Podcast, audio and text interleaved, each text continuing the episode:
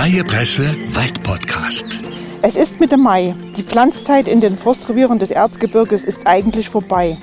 Als ich mich mit Andreas Pommer, Revierforster in Eibenstock, für meinen Podcast verabredet habe, hat er mir versprochen, dass er noch eine Pflanze zurückhält. Jetzt sind wir hier am Heckleidenweg bei Eibenstock. Gepflanzt werden Speierling und Elsbeere als Baumarten sowie Hasel und Hartriegel als Straucharten. Warum soll sie ausgerechnet hier in den Waldboden kommen?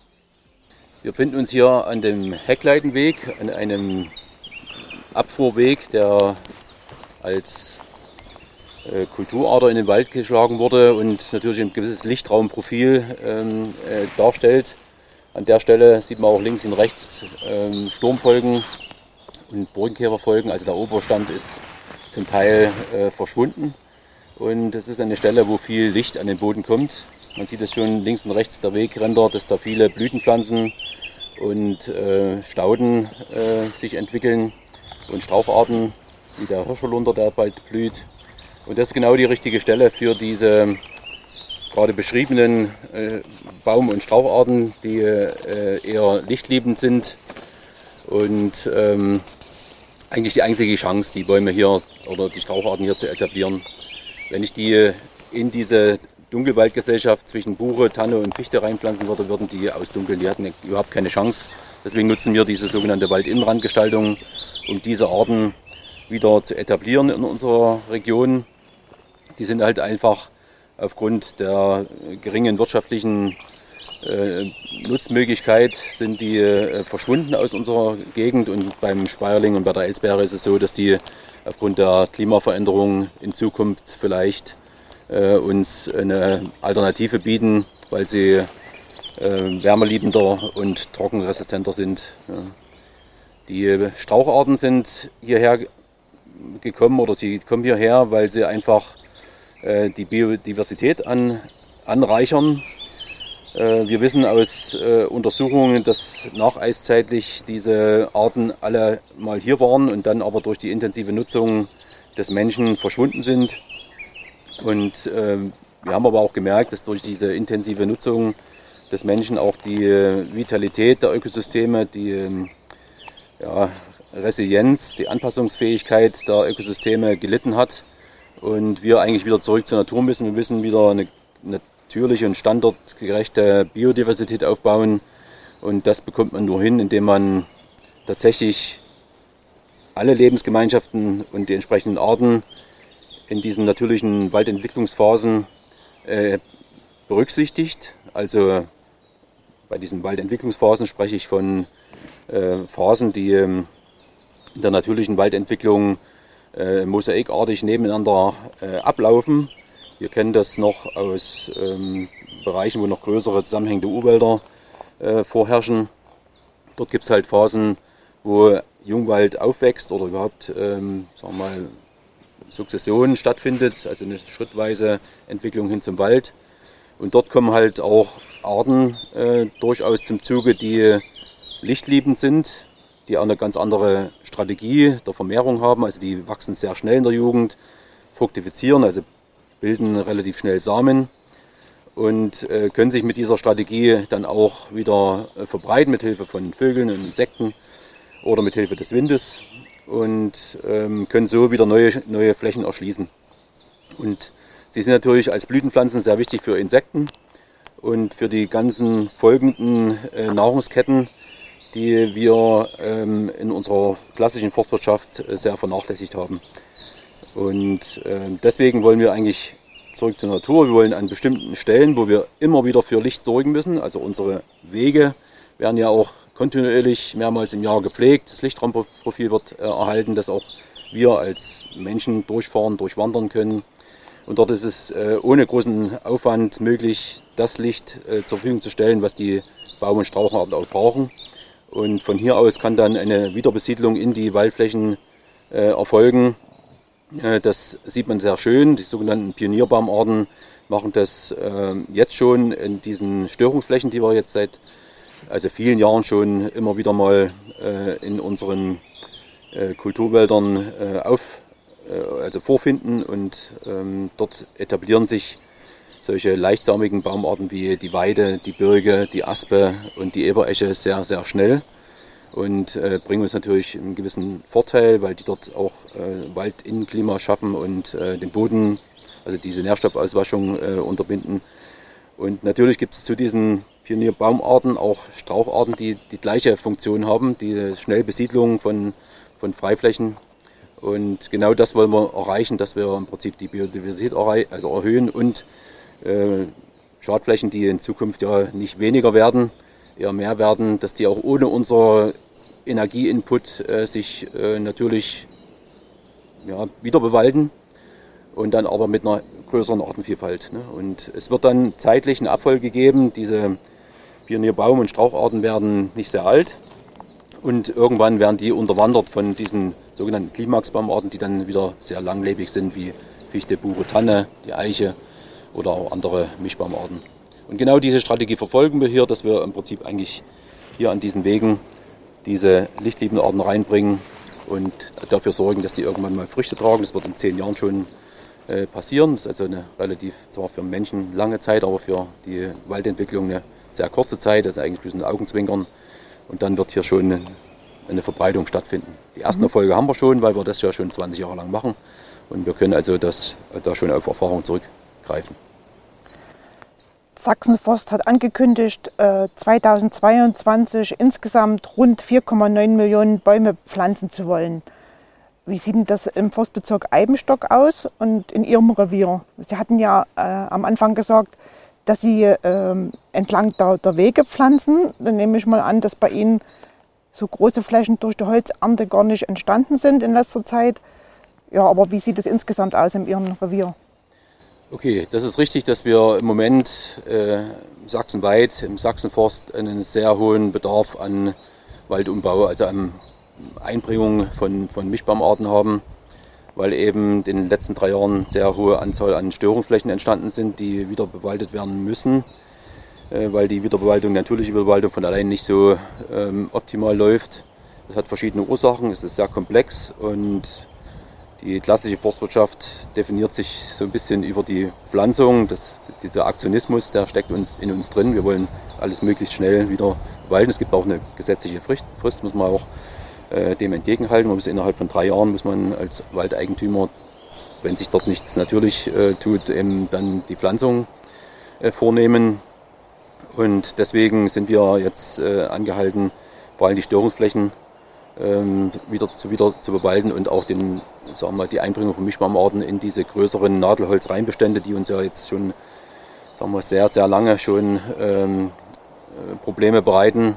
Wir wissen also schon länger, dass es den Klimawandel gibt und machen das auch schon sehr äh, kontinuierlich, zumindest nach der Wende und dann sehr, sehr stark angefangen. Da bin ich meinem Vorgänger, Klaus-Peter Trommer, sehr dankbar, dass er im Revier schon sehr viel vorgearbeitet hat und jetzt kommen wir dazu, dass das Revier Eibenstock so ein bisschen in einer günstigen Situation ist, was wir, weil wir schon 30 Jahre lang schon intensiv diese Mischbaumarten einbringen, haben wir jetzt kaum noch Flächen, wo äh, was gepflanzt werden muss. Die äh, natürliche Verjüngung und die Dynamik, die äh, Mischbaumarten mitbringen, läuft jetzt auch auf Hochtouren. Wir haben also unsere Schalenbildbestände angepasst, dass nicht mehr so viel verbissen wird sondern kommt fast alles, was äh, die Natur aussamt, ähm, kommt eben auch in eine bestimmte Situation, sich äh, durchsetzen zu können.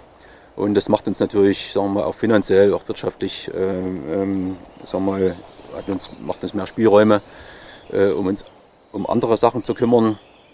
Und da ist jetzt ähm, gerade für mein Revier eben der Schwerpunkt bei diesen naturschutzintegrativen Maßnahmen. Also wir wollen jetzt noch ein Mehr an Biodiversität, nicht nur, dass wir Buche und Tanne reinbringen in die äh, Nadelholz-Reinbestände, die bei uns in erster Linie durch die Fichte gebildet werden. Wir wollen jetzt auch hier Mischbaumarten herbringen, die und auch Straucharten, die eben schon lange Zeit überhaupt keine Rolle mehr gespielt haben, die aber ganz, ganz wichtig sind für die, ähm, sagen wir, gesunden Ökosysteme. Mhm. Und genau das machen wir jetzt hier verstärkt. Also das ist aber nur ein Teil dieses Waldumbaus. Waldumbau der umfassende Waldumbau besteht ja nicht nur an, aus Einbringung von Mischbaumarten wie Buche und Tanne und die Hoffnung, dass die beiden Baumarten uns dann ähm, retten vor diesem Klimawandel. Das wird nicht passieren. Also da kann man sich den Träumereien kann man, braucht man sich nicht hingeben. Wir, wir müssen tatsächlich ähm, das komplexer sehen. Wir müssen als Gesellschaft äh, die Verantwortung übernehmen. Also wenn das mit dem Klimawandel so weitergeht wie in den letzten 50, 60 Jahren, dann kommen wir mit dem Suchen von sogenannten Baumarten, die uns ja dann den Hintern retten, gar nicht hinterher, weil die, der Lebenszyklus dieser Baumarten betrifft 100 Jahre und mehr. Und äh, wenn ich sehe, dass jetzt die Prognosen von 2, 3, 4, 5, 6 Klima, äh, äh, Grad Celsius pro ähm, 100 Jahre ausgehen, das, das, hält keine Baumart durch. Also wir müssen tatsächlich als Gesellschaft schaffen, äh, diese, diesen Klimawandel zu stoppen. Dann haben auch die Waldgesellschaften Zeit, sich da daran anzupassen, haben sie schon immer gemacht. Also auch ähm, nacheiszeitig gab es Phasen, wo im Prinzip wärmere Sommertemperaturen, wärmere Wintertemperaturen waren. Da hat aber die Natur darauf reagiert. Da gab es eben auch mal Zeiten, wo hier Eichenwaldgesellschaften waren und dann sind es wieder kalter geworden. Aber jetzt ist, äh, äh, äh, findet es ja in relativ kurzer Zeit statt und da können die äh, Waldbäume nicht darauf reagieren oder ganz schwer darauf reagieren. Und natürlich haben wir ja auch als äh, Gesellschaft hohe Ansprüche an den Wald. Also wir würden jetzt nicht zugucken, wie jetzt, also den Wald würde es gar nicht stören, wenn da jetzt mal 300 Jahre hier in einer ganz anderen Form da wäre immer nur, äh, sagen wir mal, kurzlebige Baumarten, was ja passieren würde, wenn jetzt die Fichte immer wieder verschwindet. Ähm, wir haben unsere Ansprüche ja etwas höher geschraubt und deswegen wollen wir auch, hm, sagen wir, diese Artenausstattung äh, möglichst bestimmen. Und wir haben inzwischen genug Kenntnisse, was hier passiert in den nächsten Jahren, Jahrzehnten und Jahrhunderten. Deswegen äh, gehen wir gezielt sagen wir, in, diese, äh, in diesen Waldumbau und ähm, bringen Baum- und Straucharten hierher, die wahrscheinlich und hoffentlich äh, diese äh, Zeit dann später mal besser überstehen und die gleichen äh, Waldfunktionen in 100 Jahren gewährleisten, wie wir sie heute äh, in Anspruch nehmen. Mhm. Und äh, dazu gehört im Prinzip aber nicht nur das Einbringen von Mischbaumarten, sondern es gehört die Lebensraumgestaltung an sich, weil wir leben ja nicht nur im Wald, der nur aus Bäumen besteht, sondern da leben unwahrscheinlich viele Pflanzen- und Tierarten drin. Und nur ein gesundes Ökosystem äh, ist auch dauerhaft und stabil und bringt uns halt auch diese äh, Waldeigenschaften oder die Waldfunktionen in stabiler Form. Und äh, deswegen müssen wir auch sagen, wir müssen von unseren hohen wirtschaftlichen und wachstumsorientierten Forderungen zurückgehen. Wir müssen mehr an diese Vielfalt denken. Und da geht es nicht nur um Baum- und Straucharten, da geht es auch um Insektenarten, es geht um Lurche und es geht um äh, ja, Säugetiere. Also da müssen wir einfach dazu lernen, dass wir nicht alleine da sind, sondern wir müssen einfach durch Verzicht auch ein bisschen Platz geben für die natürliche Entwicklung. Mhm. Äh, Sie hatten jetzt den Waldumbau angesprochen. Sachsenforst spricht sogar von einem Mangel an Pflanzgut, weil Rotbuche, Stieleiche und Traubeneiche 2021 nicht so viele Früchte hatten. Sieht es bei Ihnen ähnlich aus? Oder haben Sie für das Problem eine eigene Lösung? Und warum kann man nicht selbst im eigenen Revier das Saat- und Pflanzgut produzieren, sondern muss auf die drei Forstbaumschulen Graubar, Heinzebank und Kretscham zurückgreifen? Ja, eine sehr komplexe Fragestellung. Also fangen wir mal an mit der, mit der Versorgung von, von ähm, Vermehrungsgut. Es ist tatsächlich so, dass in den letzten äh, zwei Jahren relativ wenig ähm, Samenanhang war. Da war eigentlich klimatisch bedingt. Wir hatten diesen Spätfrost vor, vor drei Jahren, zumindest hier in der Region. Äh, Im Tiefland sah das anders aus. Und ähm, es ist natürlich nicht so, dass jedes Jahr die Bäume voll fruktifizieren und äh, ähm, die Samen nutz, genutzt werden können für die Anzucht. Äh, das passiert immer periodisch, alle drei bis vier, fünf Jahre, hängt aber immer vom, vom tatsächlich vom, vom Wetter des Vorjahres ab. Immer wenn die, die Bedingungen günstig waren im Jahr vorher, dann werden Blütenansätze gebildet und ähm, so haben wir es jetzt gerade. Wir hatten letztes Jahr zumindest in der Region hier durchaus wieder halbwegs normale Niederschlagsbedingungen und kein Frost und äh, damit haben sich Blüten gebildet. Jetzt merkt man dann den Erfolg. Also dieses Jahr scheint es eine gute ähm, Ernte zu geben oder einen guten Anhang bei den Hauptbaumarten, auch bei den äh, Nebenbaumarten denke ich mal. Und man könnte dann wieder auf ähm, Samen zurückgreifen. Äh, früher war das so, dass tatsächlich in jedem Revier ein kleiner Pflanzkamp angelegt wurde und man hat dort seine eigenen ähm, ähm, Pflanzen eben angezogen. Das hat aber aus wirtschaftlichen Gründen dann nicht mehr funktioniert, weil die, die Stundensätze für die Waldarbeiter ziemlich hoch sind und das kann man dann die Pflanzen fast vergolden. äh, bevor man die in den Wald bringt. Ähm, die andere Strategie ist natürlich die natürliche und da ist es ja tatsächlich so, was wir oft vergessen haben, dass Wald in Mitteleuropa sich eigentlich natürlich verjüngt. Also da, da hat noch nie den Mensch gebraucht, also noch nie ist falsch formuliert, es hat also 9000 Jahre den Mensch nicht gebraucht und erst durch die intensive Nutzung des Waldes und durch diese Verarmung, es fehlen also Mischbaumarten, die sich auch natürlich natürlich verjüngen können, müssen wir jetzt, müssen wir jetzt in so einen Pflanzaktionismus einsteigen, der uns viel Geld und viel Energie kostet. Und da müssen wir einfach wieder zurück. Also wir müssen versuchen, jeden Mischbaumart, jede Mischbaumart, die im Wald ist, zu fördern. Also alles, was in Laubbaumarten ist, einfach von der Konkurrenz der Fichte befreien, dass die fructifizieren können. Und dann geht es auch relativ schnell. Ich merke das jetzt hier im Revier, äh, dass da ist über 90 Prozent reine Fichte, aber es gibt halt doch einzelne Werkahorn, einzelne Buchen und dort äh, tut der Wind und die ähm, Vögel halt äh, ihr Übriges und plötzlich sieht man überall kommen jetzt äh, Laubbaumarten äh, aus dem Boden geschossen, die werden halt auch nicht mal alle weggefressen und ähm, plötzlich ergibt sich eigentlich keine Notwendigkeit mehr, äh, groß zu pflanzen. Ne? Muss das, das Saat- und Pflanzgut äh, bestimmten Kriterien sozusagen erfüllen? Äh, gibt es sozusagen dann auch ähm, äh, züchterische Standards? Also deswegen sozusagen die drei Baumschulen, die eben dann speziell dieses Saatgut, was eben dann bestimmte Herausforderungen auch ähm, äh, meistern kann als, als Baum oder als, als junge Pflanze, dass das eben dass das erfüllt wird durch das Saatgut? Also man muss vielleicht trennen zwischen dem Begriff Züchtung und einfach die Nachzucht der Pflanzen. Züchtung ist eine spezielle äh, Lenkung der Eigenschaften auf ähm, die Zukunft hin. Das erfolgt äh, nur eingeschränkt, also da wollen wir gar nicht so viel lieber Gott spielen. Wir setzen eher auf Eigenschaften, die Baumarten mitbringen, die man sagen wir, in äußerlichen, an sogenannten phänotypischen Merkmalen erkennt. Was ich auch sehr wieder eingeschränkt sehe, weil den Baum, der zwar einen geraden Stamm hat, ist nicht anzusehen, ob er tatsächlich spätfrostresistent äh, ist oder ob er mit zunehmender Erwärmung zurechtkommt. Das ähm, ist aber unser Anspruch jetzt. Wir wollen also möglichst wertvolles Holz erziehen und nutzen in unseren Saatgutbeständen. Das ist also ein, ähm, eine Forderung. Es gibt also ein Saatgutgesetz, wo drin steht, nach welchen Kriterien die ähm, Forst- und Vermehrungsgut geerntet werden darf. Und Sachsenforst hat sich, äh, es gibt tatsächlich die Möglichkeit, dass jeder Waldeigentümer in seinem eigenen Wald äh, Vermehrungsgut aus seinen, von den eigenen Bäumen ähm, in, in, in, den Boden bringen kann.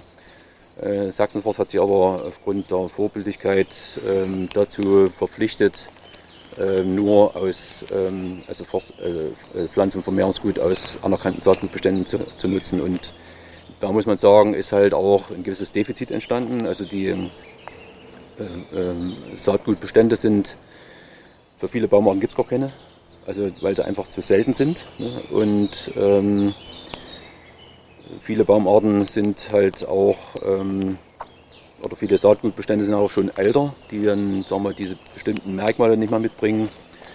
Also es ist ziemlich kompliziert. Ich denke, da gibt es Wege, um ähm, das zu verbessern. Wir haben zum Beispiel in Eibenstock jetzt im letzten Jahr Tannenbestände anerkennen lassen, wo wir dann ähm, Saatgut nutzen können, was uns natürlich enorm entspannt, also die Situation entspannt für uns. Und das muss man eigentlich ausbauen. Man muss einfach, sagen wir, alles, was geeignet ist, was die Mindeststückzahl, das sind glaube ich 20 Stück, die man äh, braucht, äh, damit es keine genetische Vereinzelung gibt. Und ähm, äh, diese Möglichkeit muss man nutzen. Man muss suchen und Bestände aus, auswählen und dann ähm, möglichst viel Auswahl haben. Dass, wenn dann mal so eine Situation ist, wie jetzt, dass man ernten kann, dass man auch äh, tatsächlich die Möglichkeiten bekommt. Andere ist natürlich wieder, dass es immer weniger Leute gibt, die das auch mhm. ernten können, also Zapfenpflücker und äh, Firmen, die da sich darauf spezialisiert haben. Das ist so komplex wie äh, viele äh, Themen in unserer Gesellschaft. Ähm, aber man muss halt, man hat einen Auftrag und muss halt eine Lösung finden. Und ich denke, äh, wir werden eine Lösung finden. Also die Natur hilft uns jetzt hoffentlich dieses Jahr wieder, wenn die Trockenheit nicht so durchschlägt, dass da ähm, das ähm, im Herbst dann äh, nicht funktioniert. Aber ja, die Hoffnung stirbt uns zu Schluss, sage ich. Mhm. Äh, es äh, sieht zumindest jetzt erstmal gut aus. Ich als Hobbygärtner bereite ja mein Beet extra vor. Das wird schön äh, gehäckelt und äh, dann, wenn die Pflanzen aufgegangen sind, der Samen, dann wird pikiert. Äh, diesen Aufwand können Sie natürlich im Wald nicht betreiben. Aber was ähm, braucht so ein, so ein junges Bäumchen, damit es ordentlich anwachsen kann im Wald?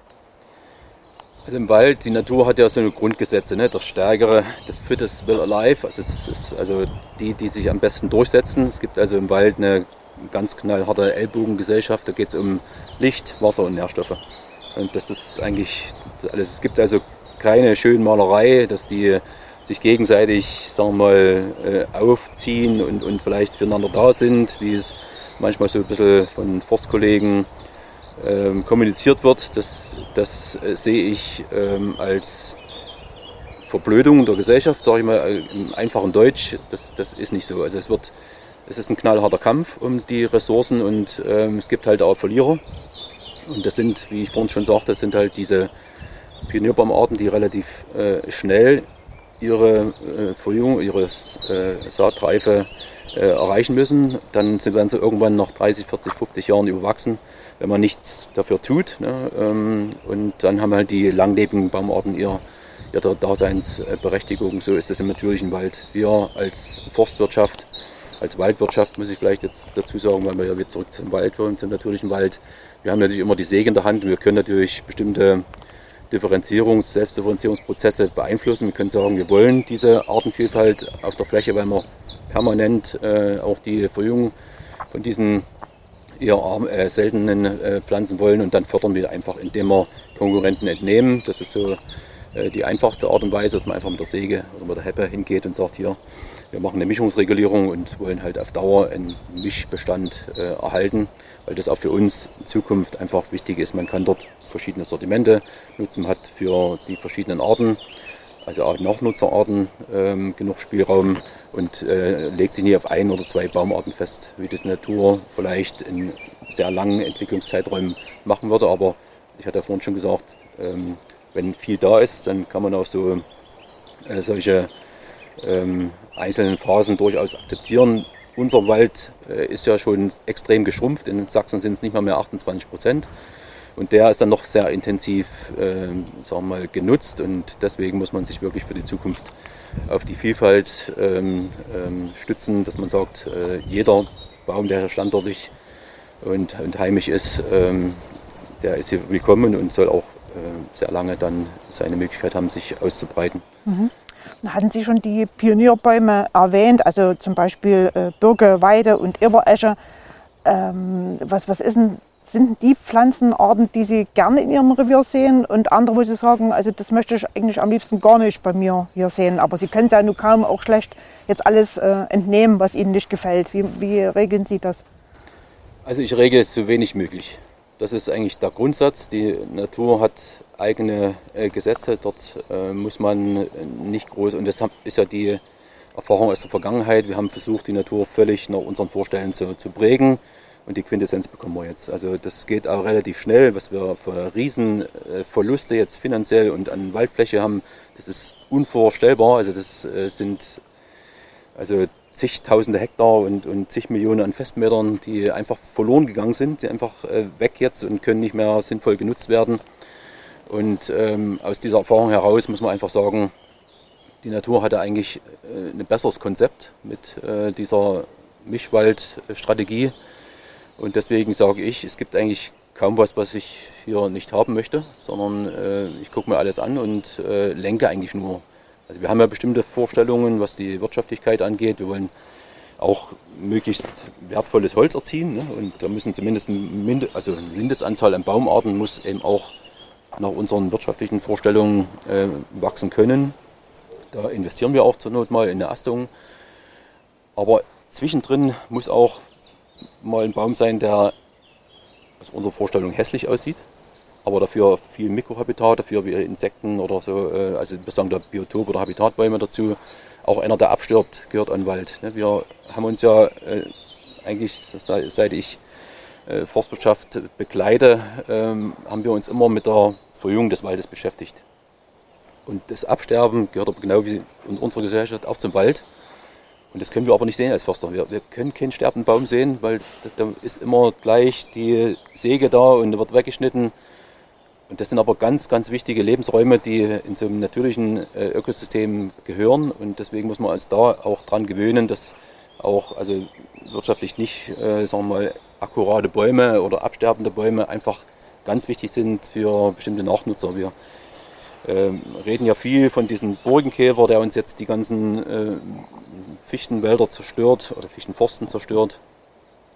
Und aber auch der Burgenkäfer hat ja ein, ein, äh, ein Gegenspielerpotenzial. Also da gibt es den Ameisenbuntkäfer und da gibt es diese Schlupfwespen und verschiedene Pilze.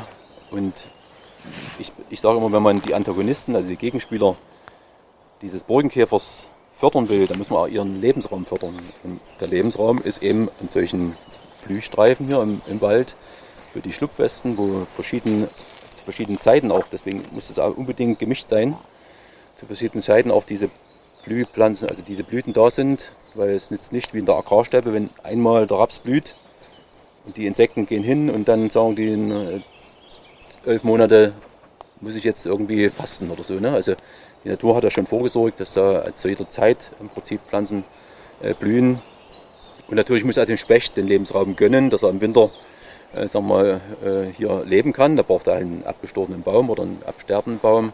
Und ich muss ihm auch, wenn Sie mal so eine Burgenkäferlarve sehen, die, wie, wie klein die ist, also da muss er schon ganz schön viel äh, fressen, soll er ja auch, ne? aber im, meistens im absterbenden Holz. Im zweiten Jahr kommen dann die Bockkäferlarven und das sind dann schon richtige sagen wir, Spanferkel für den für den äh, Specht. Ne? Die sind also wesentlich leckerer und, und diese Setzungsstufen im Wald brauchen wir eben auch. Ne? Man, dann, das muss man einfach ähm, beachten und ich sehe eigentlich jetzt schon seit einigen Jahren die äh, Akzeptanz, zumindest im öffentlichen Wald, dass diese natürlichen Prozesse immer mehr akzeptiert werden und beachtet werden.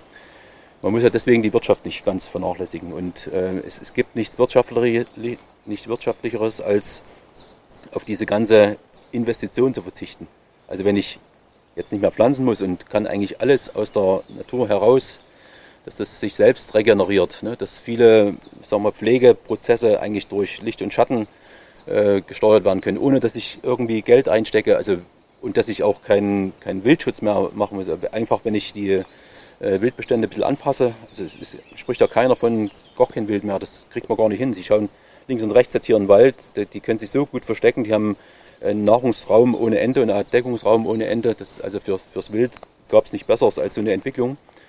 Und ähm, wenn ich da nicht mehr investieren muss in Zäune bauen oder in, in Verbissschutz für einzelne Arten, also wirtschaftlicher kann ich nicht arbeiten. Da mhm. gehe ich nur in den Wald rein, nutze das Holz, was mir wirtschaftlich wichtig ist, den Rest lasse ich liegen. Und das ist also Wirtschaft par excellence und äh, das ist das, was wir anstreben. Das nennt sich naturgemäße Waldwirtschaft und im Zuge dieser ähm, Beachtung Naturschutz, von der Naturschutzbelangen äh, sprechen wir jetzt von integrativen Naturschutz, äh, naturgemäßen Waldwirtschaft. Und das ist eigentlich die aus meiner Sicht Erfolgsstrategie für die Zukunft. Mhm. In der Sorge um die Folgen des Klimawandels gibt es ja auch zum Teil extreme Forderungen. Ich habe vor kurzem mal gelesen, dass gefordert wird, Waldflächen rigoros stillzulegen. Was halten Sie von so einer Forderung? Sie hat ja schon angedeutet, dass äh, sagen wir, die Zerfallsphasen im natürlichen Wald auch ihre Lebensgemeinschaften haben und die ganz wichtig sind für die Gesundheit der Ökosysteme. Also wir, wir brauchen im Wald Elemente dieser äh, Zerfallsphase und auch sagen wir, äh, Flächen, wo man einfach sagt, nee, das, das, dort ist auch wirtschaftlich äh, wahrscheinlich schwierig äh, oder mit hohem Aufwand nur ähm, dort wirklich ähm, Geld rauszuholen, wo man einfach sagt, komm, Hände weg, das überlassen wir der Natur. Über die Größe kann man sich streiten, aber es ist, glaube ich, auch in der Gesellschaft nicht mehr ähm, äh, ähm, ähm, bestritten, dass es solche Flächen braucht. Bestritten ist, oder der Streit geht jetzt um die Größe. Wie, wie, brauchen wir da? Und da hat sich 1992 die UNO mal festgelegt in dieser Biodiversitätsstrategie in Rio, äh, dass ähm, 5% der, der Wälder geschützt werden sollen. Da hat sich dann Deutschland von 1992 bis 2007 mal durchgerungen, eine deutsche Biodiversitätsstrategie festzulegen. Da wurde festgelegt, dass 2% der Landfläche als Wildnisfläche ausgewiesen wird und 5% der Waldfläche. In Sachsen hat man dann 2020 die Entscheidung getroffen, dass diese 5%, weil man ja schlecht im Privatwald jetzt verdonnern kann, äh, sein Wald stillzulegen, hat man gesagt, gut, dann nehmen wir Staatswald. Da hat man den Zugriff, also 10% äh, der Staatswaldfläche wird aus der Nutzung genommen. Das sind verschiedene äh, kleine Flächen, aber auch größere Flächen. Wir haben zum Beispiel den Nationalpark Sächsische Schweiz, der schon ziemlich großes Gebilde ist. Und diese, äh, die Königsbrücker Heide als Wildnisgebiet. Und äh, das sind schon, glaube ich, 7, zerquetschte Hektar, äh, Prozent gewesen. Also 2,5 Prozent mussten jetzt noch im Wirtschaftswald ähm, aus der Nutzung genommen werden. Und äh, da gab es auch schon im Vorfeld ähm, Flächen, die wir Flächen ohne Nutzung nennen. Also wo wir schon vorher gesagt haben, das sind entweder bestimmte Waldgesellschaften, die sehr selten sind, die wir erhalten wollen, oder äh, bestimmte ähm, wirtschaftliche Probleme, das Steilhänge oder irgendwelche Sachen, wo wir gesagt haben, dort ist die Wirtschaft äh, schwierig. Die nehmen wir dann äh, aus der Nutzung. Und ähm, ja, der Streit entbrennt sich jetzt noch ein bisschen um äh, zwei, drei größere Gebiete. Es ist einmal so ein Buchenwaldkomplex im Bereich Olbernhau, wo äh, zweimal 250 Hektar äh, am Stück aus der Nutzung genommen werden. Und ähm, es sind Moorgebiete im Bereich Marienberg, aber die wirtschaftlich eh nicht so ganz interessant sind. Und dann ähm, gibt es noch eine, äh, eine Vorstellung, das ist aber noch in der Prüfung, wie ich gehört habe, ähm, ein Wildnisgebiet im Bereich Wermsdorf, also in der Dresdner Vorstadt, sage ich jetzt mal, äh, äh, Leipziger Vorstadt. Ähm, dort entspannt sich, entspannt sich jetzt noch ein bisschen die Diskussion. Man muss natürlich immer äh, beide Seiten, also einmal Seiten des Naturschutzes ähm, verstehen oder versuchen zu verstehen und die Seite des, des, der, der Forstwirtschaft die Forstwirtschaft will. Das ist so ihre sagen wir mal, Daseinsberechtigung, Holz produzieren. Und es wird halt immer so formuliert, ja, wenn wir das Holz in Deutschland nicht produzieren, dann holen wir das aus anderen Regionen der Welt, die ähm, vielleicht noch Primärwälder haben, also Urwälder haben. Und ähm, das ist durchaus legitim. Aber auf der anderen Seite muss man natürlich ehrlicherweise sagen, dass das Holz, was wir produzieren, ja auch nicht in Deutschland bleibt. Also das ist zwar ein Ansatz, der durchaus ähm, sinnvoll ist, aber wenn man sieht, wo das Holz aus den Sägewerken hingeht, ne, im letzten Jahr ganz extrem, da gab es ja so eine ähm, Rohstoffknappheit, weil plötzlich China und äh, äh die USA ein Konjunkturprogramm gestartet haben und plötzlich haben die Geld gehabt und haben natürlich alles aufgekauft. Und das findet nach wie vor statt und deswegen heben wir mit diesem hehren Ansatz diese Globalisierung nicht auf. Ne? Also es ist durchaus ähm, auch legitim zu sagen, wir brauchen sagen wir stabile und gesunde Ökosysteme. Und dafür brauchen wir eben auch diese Zerfallsphasenelemente. Ich bin ein Anhänger dieses integrativen Konzeptes, wo ich sage, auf ganzer Fläche brauchen wir immer diese Anhänger, weil es nützt uns diese Insellösung nützt uns nicht viel. Wir müssten wirklich viele kleine äh, Trittsteine, wo diese Nutz, äh, Nutzungsverzicht ähm, ähm, passiert, damit einfach die Arten, die ja jetzt nicht so mobil sind, dass die über große Strecken äh, fliegen. Das kann bei Pilzen passieren, aber bei Insekten ist es schon schwieriger. Dass man einfach diese Vernetzung dieser äh, wichtigen Lebensräume schafft. Und das hat schon in den 30er Jahren mit dem Reichsnaturschutzgesetz angefangen. Dort sind halt Naturschutzgebiete mal festgelegt worden. Aber dieser Inselnaturschutz hat nicht zum äh, erhofften Erfolg geführt. Das sieht man heute. Wir haben nach wie vor mit Artensterben zu tun was eben mit der intensiven Nutzung der Landwirtschaft oder Landschaft an sich zu tun hat. Ne? Und da sehe ich den integrativen Weg als wesentlich äh, effektiver und äh, zielführender, dass man einfach sagt, überall dort, wo es möglich ist und die, die, die Natur ist so dynamisch, also das von heute auf morgen haben wir oft erlebt, bildet sich eine Situation, die man nutzen kann und die soll man halt nutzen und nicht immer gleich sagen, komm, das muss jetzt alles raus und muss alles verwertet werden. Also da ist einfach aus meiner Sicht die Verantwortung für alles, also zumindest im öffentlichen Wald, äh, zu berücksichtigen. Mhm. Sie gelten so ein bisschen als ähm, Superförster oder äh, Ihr Revier ist so das, das Vorzeigerevier oder vielleicht auch der Forstbezirk Eibenstock insgesamt in Sachsen. Ähm, kann man sich da angesichts dieser Entwicklung dann zurücklehnen und sagen, ich bin schon sehr weit gekommen? Oder sagen Sie, das ist nie zu Ende, ich muss da immer weitermachen mit dem, was Sie eben gerade angesprochen haben, mit dem integrativen Waldbau oder, oder mit der integrativen Forstwirtschaft? Also den Begriff Superforste mag ich überhaupt nicht. Den hatte mal die Sächsische Zeitung geprägt hier. Das, das fand ich äh, sehr kontraproduktiv, äh, weil es einfach nicht so ist. Ich bin einfach ein engagierter Forstmann, der sehr viel reist und sehr viel Sachen anschaut und ich bringe aus jeder Reise Ideen mit äh, und äh, ich war äh, sagen wir, auf der Nordhalbkugel in vielen Urwäldern, egal ob es auf dem amerikanischen oder europäischen Kontinent ist und dort sieht man eigentlich, wie Natur funktioniert. Und ich habe auch Forst studiert, also Forstwirtschaft und ich denke, die Basics bekommt man dabei und muss einfach dann die Möglichkeiten im Wald suchen und man findet die dann und einfach probieren. Und natürlich kann ich mich jetzt in gewisser Hinsicht zurücklegen, weil die Probleme, die jetzt viele meiner Kollegen haben mit diesem riesen Aufforstungsbedarf, die habe ich einfach nicht mehr. Das, das, die Zeit war bei mir vor 10, 15, 20 Jahren. Und äh, deswegen sage ich, man muss die Chancen der Zeit nutzen. Und deswegen bin ich auch immer der Meinung, man muss jetzt nutzen und nicht sagen, ja, das machen dann die nach uns. Das, das, das funktioniert nicht. Also jetzt und deswegen bin ich auch immer der Meinung, diese Vorverjüngung der Bestände, der, der Nadelholzreinbestände ist ganz wichtig, weil dort kann man noch relativ äh, mit wenig Aufwand, wenig Kosten äh, das Ganze machen, äh, bevor man erst wieder die Freifläche hat, die Störungsfläche und dann mit viel Aufwand wieder äh, Kulturpflege und Pflanzung und Schutz und alles machen muss. Und ich sehe meine Aufgabe mehr darin jetzt, weil ich ja schon sehr lange die Erfahrung habe und auch die Beispiele jetzt zeigen kann in, in dieser Weiterbildung und in dieser, sagen wir mal, in dem Angebot an Studenten, an Interessierte, dass die gerne ins Revier kommen können. Und auch für die Region, man muss immer sagen, man soll nicht Äpfel mit Birnen vergleichen. Ich kann mich jetzt in diesen Höhenlagen um zwischen 600 und 1000 Meter nicht mit dem Wald in Chemnitz vergleichen. Das läuft einfach anders ab, das sind andere Baumarten da und äh, deswegen sage ich immer, schaut euch an, wie das hier funktioniert. Und wer dann irgendwann mal die Chance hat, sich in solchen äh, Waldgebieten verwirklichen zu können. Da kann dann die Erfahrung von hier mit, äh, mit, mit anwenden.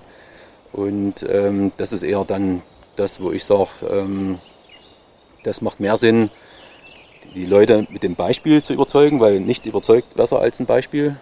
Da, kann man sich nicht rausreden, weil das ist einmal so und das hat eine lange Zeit gedauert, bis es dann so ist. Und äh, wenn ich am grünen Tisch diskutiere, dann, heißt, dann missversteht man sich manchmal und sagt, naja, das, das geht bei mir nicht und das geht da nicht. Aber hier geht es ja. Und ich, hab, bin, ich kann nicht zaubern. Also ich kann auch nur das machen, was jeder andere auch machen kann.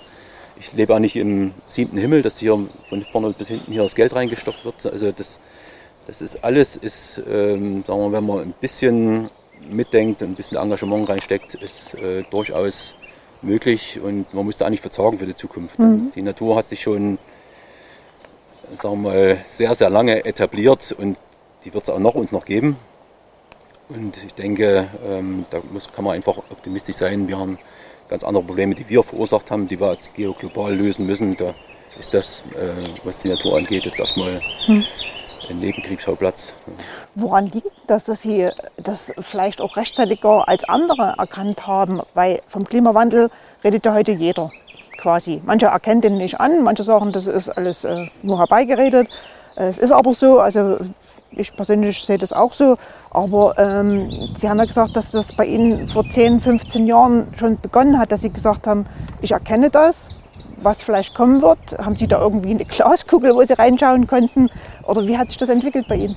Also man muss sagen, jeder, der Forstwirtschaft studiert hat, hat es schon vor 30 Jahren gelehrt bekommen, dass es eine Klimaveränderung gibt. Diese Messwerte gibt es ja schon seit der industriellen Zeit. Also es gibt tatsächlich äh, wissenschaftliche Studien, die zeigen, dass in England mit der Industrialisierung auch die CO2-Emissionen äh, zugenommen haben und das hat sich dann sagen wir mal, exponentiell entwickelt und diese CO2-Emissionen haben natürlich dazu geführt, das sind einfach wissenschaftliche äh, Zusammenhänge, die kann man da nicht leugnen, dass diese Abstrahlung zurückkommt in, die Atmosphäre und dadurch eine, eine. Und jeder hat ein Thermometer, da kann man auch nachweisen. Wir haben hier zum Beispiel äh, langjährige Messwerte um den Tauschberg herum.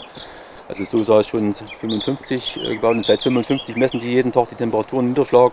Und da kann man nicht leugnen, dass das ein Grad schon jetzt seit äh, den 50er Jahren gestiegen ist. Und ein Grad bedeutet immer 100 Meter in der Höhe, also nach oben oder nach unten, also in, insofern nach unten. Also wir haben vor, also in den 50er Jahren hier ganz andere klimatische Bedingungen gehabt. Damals war das noch wesentlich rauer und das wird halt jetzt einfach wärmer und es wird auch trockener und das, das, das, kriegt auch jeder mit. Also da muss man ja schon sehr hm. äh, eine Filzbrille aufhaben, um das nicht zu erkennen. Und ähm, ich habe halt das nie äh, verleugnet und habe halt immer gesagt, gut, das, das, ist so und ich erkenne das auch und ich sehe auch, was in der Vergangenheit da war. Wir haben halt alte Aufzeichnungen noch aus, der, aus dem 16. Jahrhundert, wo im 16. Jahrhundert jeder dritte Baum hier im Erzgebirge eine Weißtanne war und ähm, dorthin wollte ich halt zurück. Ne? Und das haben schon viele versucht und manchen ist es gelungen, mal fünf bis zehn Jahre was zu machen. Wir haben halt jetzt sehr günstige Rahmenbedingungen, dass wir es jetzt schon 30 Jahre machen können. Also mein Vorgänger hat da schon äh, gut ähm, vorgearbeitet.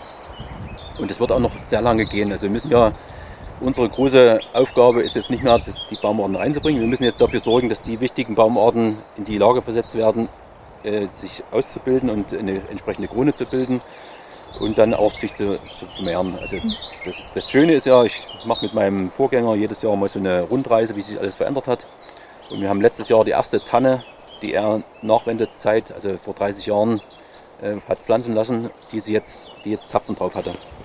Und das war für ihn eigentlich das Erlebnis, dass er sagen konnte, jetzt haben wir es geschafft.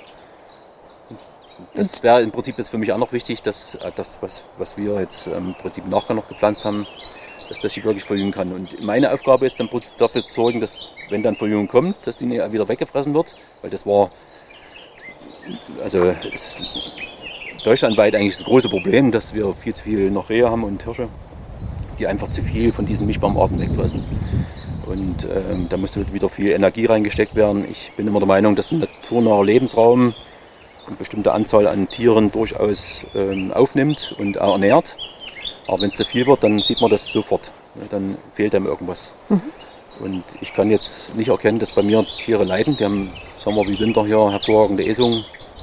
Und das ist eine Hauptaufgabe für mich jetzt noch. Also einmal diese Mischbaumarten in die Situation zu bringen, dass sie sich verjüngen können. Und die andere Situation ist, dass, dass ich dafür sorge, dass da weil die natürlichen Antagonisten äh, sind halt noch nicht so flächendeckend da und wir leben in einer extremen Kultur Kulturlandschaft. Also wir haben unwahrscheinlich hohe Einträge an Stickstoff zum Beispiel, das pusht diesen Lebensraum und damit kann er mehr, zum Beispiel mehr Rehe hier äh, satt werden. Das schaffen Wölfe oder Luchse gar nicht. Also da muss der Mensch einfach mit, äh, mit, mit äh, eingreifen. Aber die und, wünschen sich schon her, oder?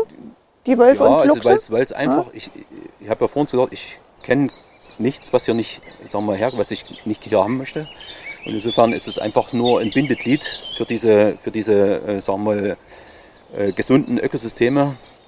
Die braucht es einfach, weil das sind halt Spitzenprädatoren, die in so einem Ökosystem einfach dafür sorgen, dass alles funktioniert. Mhm. Also wir gehören auch dazu, ne, aber wir haben halt immer weniger Zeit, der Wald wird immer untersichtiger und da muss man natürlich alles mitnehmen, was äh, die ganze Situation ein bisschen entspannt. Und da ist natürlich ein Luchs oder ein Wolf, also hervorragende Unterstützer, aber man muss natürlich auch ehrlicherweise sagen, die haben ein Riesengebiet. Mhm. Das ist jetzt nicht so, dass die hinter jedem äh, Baum dann hocken und jedes Reh äh, dann äh, vernaschen.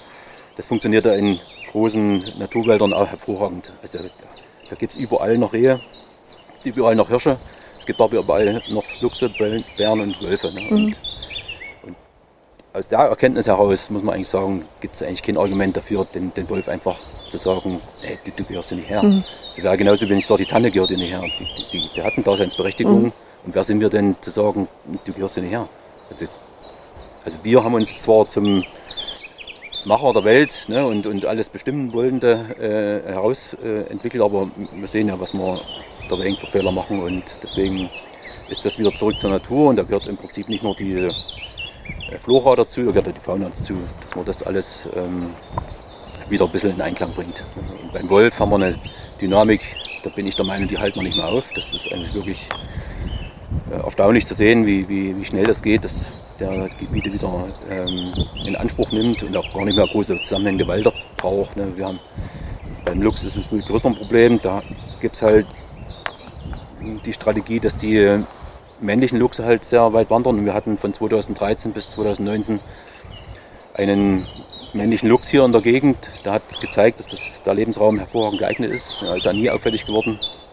Und, aber seit letztem Jahr gibt es keinen Nachweis mehr.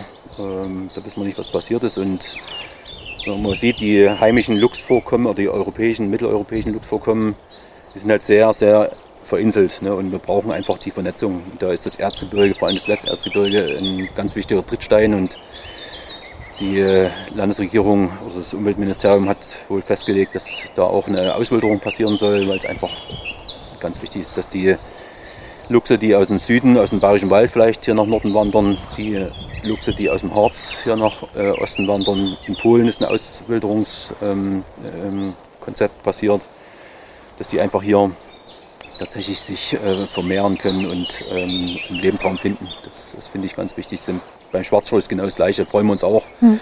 dass er aufgrund unserer zunehmenden Beachtung der Fließgewässer, wir renaturieren also auch äh, Fließgewässer, dass auch die Fische wieder zurückkommen und äh, auch die, die Amphibien, da gibt es Kleingewässer, die wir wieder anlegen.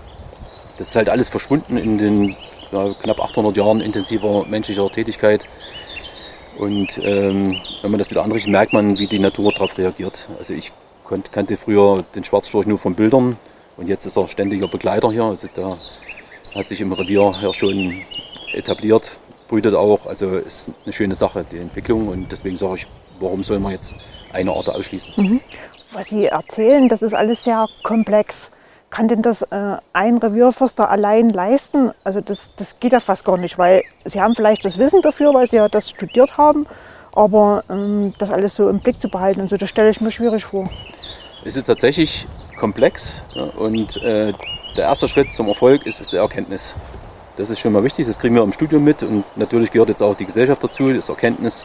Klimawandel müssen wir einbremsen äh, ähm, und da müssen wir was dafür tun weil wir können hier auf und niederhuppen. Wenn das, die, die Rahmen sich nicht äh, ändern, das hatte ich vorhin schon erwähnt, dann wird das nicht erfolgreich werden. Dann, dann geht uns hier die, die Mütze ab. Also wir werden äh, massive Einschränkungen haben, was die Waldfunktion angeht, also Wasserschutzfunktionen, die Erholungsfunktionen. Und deswegen ist es eine Gemeinschaftsaufgabe. Es ist auch hier im Forst äh, eine Kollektivarbeit.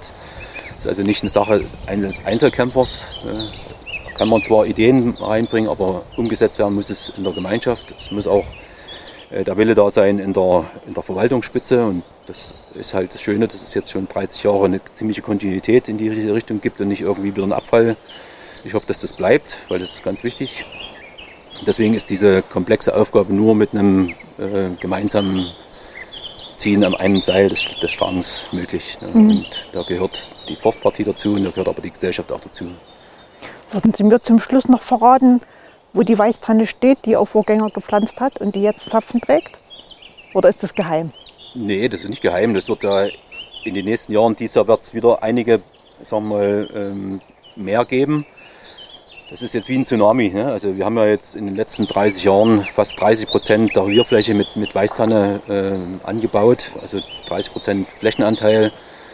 Und wir werden uns wahrscheinlich in ein paar Jahren vor Weißtannen-Sämlingen gar nicht retten können. Ne? Dann möchte sie kaum noch im Wald gehen, weil du immer bei jedem Tritt einen zerlatschst. Aber dann ist es halt auch so. Dann ist es, und, dann, und diese Weißtannensämlinge müssen sie ja wieder etablieren und, und durchsetzen gegenüber anderen. Ne? Die Fichte man hat ja gesagt 90 Prozent im Oberstand und die alle drei Jahre sehen, sahen die sie aus. Also die müssen sich jetzt auch erstmal gegen die Fichte dann durchsetzen und gegen die Buche. Und dann ist ja das Reh noch, was die Tanne lieber frisst als, das, als die Fichte. Also die haben es schon nicht einfach. Aber wir haben halt durch diese Vielzahl an, an Bäumen, die wir reingebracht haben, eigentlich eine Situation geschafft, das bin ich der Meinung, kann man kaum noch äh, aufhalten. Das haben Sie mir doch nicht verraten. Ja, es nützt ja nicht, wenn ich Ihnen das sage, dass am Jägersteig diese, diese Tanne steht. Ja. Ihr Revier? Das ist mein Revier, Aha. genau. Ne? Das, also das ist jetzt gar nicht so weit weg. Mhm. Und wenn wir noch ein paar Wochen hin, ähm, sieht man im Prinzip die, die Ansätze schon, dann könnte man wieder sagen, gut, jetzt ähm, jetzt ist es wieder soweit, wobei mhm. der Baum, der im letzten Jahr geblüht hat, im nächsten Jahr dann nicht, also die Wahrscheinlichkeit ist gering, dass nicht bei Ostbäumen, mhm. sondern die brauchen erstmal wieder eine Phase der Erholung. Und alle drei Jahre kann man sagen, äh, und drei, vier Jahre. Wird diese spezielle Weißtanne geerntet? Wenn man das sagen kann, geerntet. Genau, äh, nee, das, Jahr. Oder, also, oder macht die das allein? Äh, die vermehrt sich ja dann allein. Mhm. Ne? Also mhm. ich habe ja vorhin ein, äh, schon mal gesagt, dass wir haben Saatgutbestände ausgewiesen. Mhm.